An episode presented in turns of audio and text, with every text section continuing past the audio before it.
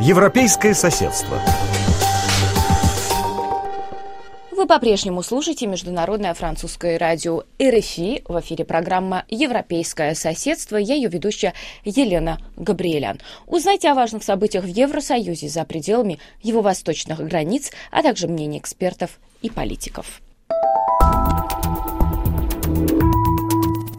16 июля в финской столице Хельсинки пройдет саммит с участием президентов США и России. Дональд Трамп встретится с Владимиром Путиным с глазу на глаз впервые после своего прихода к власти.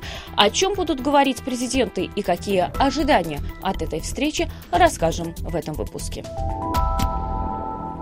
В кулуарах международных саммитов Владимир Путин и Дональд Трамп встречались уже дважды. Как минимум восемь раз они беседовали по телефону. Но предстоящий саммит станет первой полноформатной встречей президентов США и России после аннексии Крыма в 2014 году. Место однодневного саммита было выбрано не случайно. Финляндия – страна нейтральная, не входящая ни в состав НАТО, ни УДКБ. Да и Хельсинки уже становилась местом встречи лидеров двух стран. В 1997 году здесь прошел саммит с участием Билла Клинтона и Бориса Ельцина, а в 1990 году в Хельсинки состоялась первая встреча глав США и СССР Джорджа Буша с Михаилом Горбачевым. Эта встреча прошла в здании президентского дворца. Здесь же встретится и Владимир Путин с Дональдом Трампом, сообщили в Белом доме. К слову, до Октябрьской революции этот дворец был резиденцией царя Российской империи, что стало поводом для некоторых обозревателей иронизировать насчет нейтрального характера место встречи. В Хельсинки главы двух государств обсудят перспективы развития двусторонних отношений, а также актуальные вопросы международной повестки. Основными темами встречи будут конфликт в Сирии и на востоке Украины, а также вопрос вмешательства России в предвыборную кампанию в США, заявили в Вашингтоне. Президент Финляндии, посетивший саммит НАТО в Брюсселе, заявил, что настроен оптимистично, но осторожно относительно встречи двух президентов в Хельсинки. Саули Нейнисти также добавил, что в Североатлантическом альянсе рассчитывают на успех этой встречи. Президент Франции Эммануэль Макрон в свою очередь отметил, что имел возможность на полях саммита НАТО в Брюсселе побеседовать с Дональдом Трампом о его предстоящей встрече с Владимиром Путиным. Он подчеркнул, что для Франции важно обсуждение в Хельсинки вопроса разоружения и возобновления переговоров по СНВ. Такое же мнение высказала и канцлер Германии Ангела Меркель.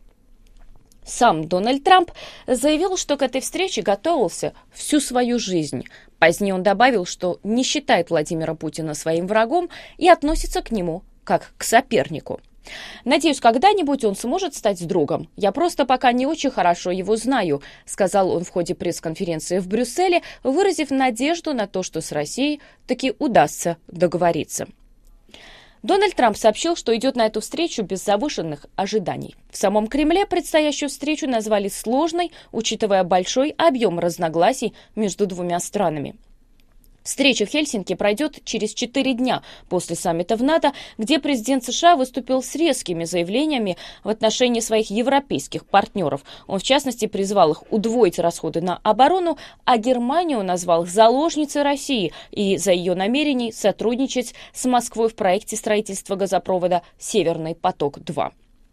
И все же, несмотря на некоторые разногласия среди стран-членов НАТО, итоговая декларация саммита в Брюсселе, в которой осудили аннексию России Крыма и выразили готовность платить больше за коллективную безопасность, продемонстрировала единство и сплоченность Североатлантического альянса. Тем не менее, в Европе опасаются того, что Дональд Трамп может пойти на сделку с Россией. В ряде российских и американских СМИ появилась информация о возможном признании Крыма российским после того, как президент США на вопрос журналиста, признает ли он полуостров, ответил «посмотрим». Опасения по поводу предстоящей встречи в Хельсинки вызваны в первую очередь тем, что никто на самом деле не знает и может даже и не узнать, о чем именно будут говорить Дональд Трамп и Владимир Путин.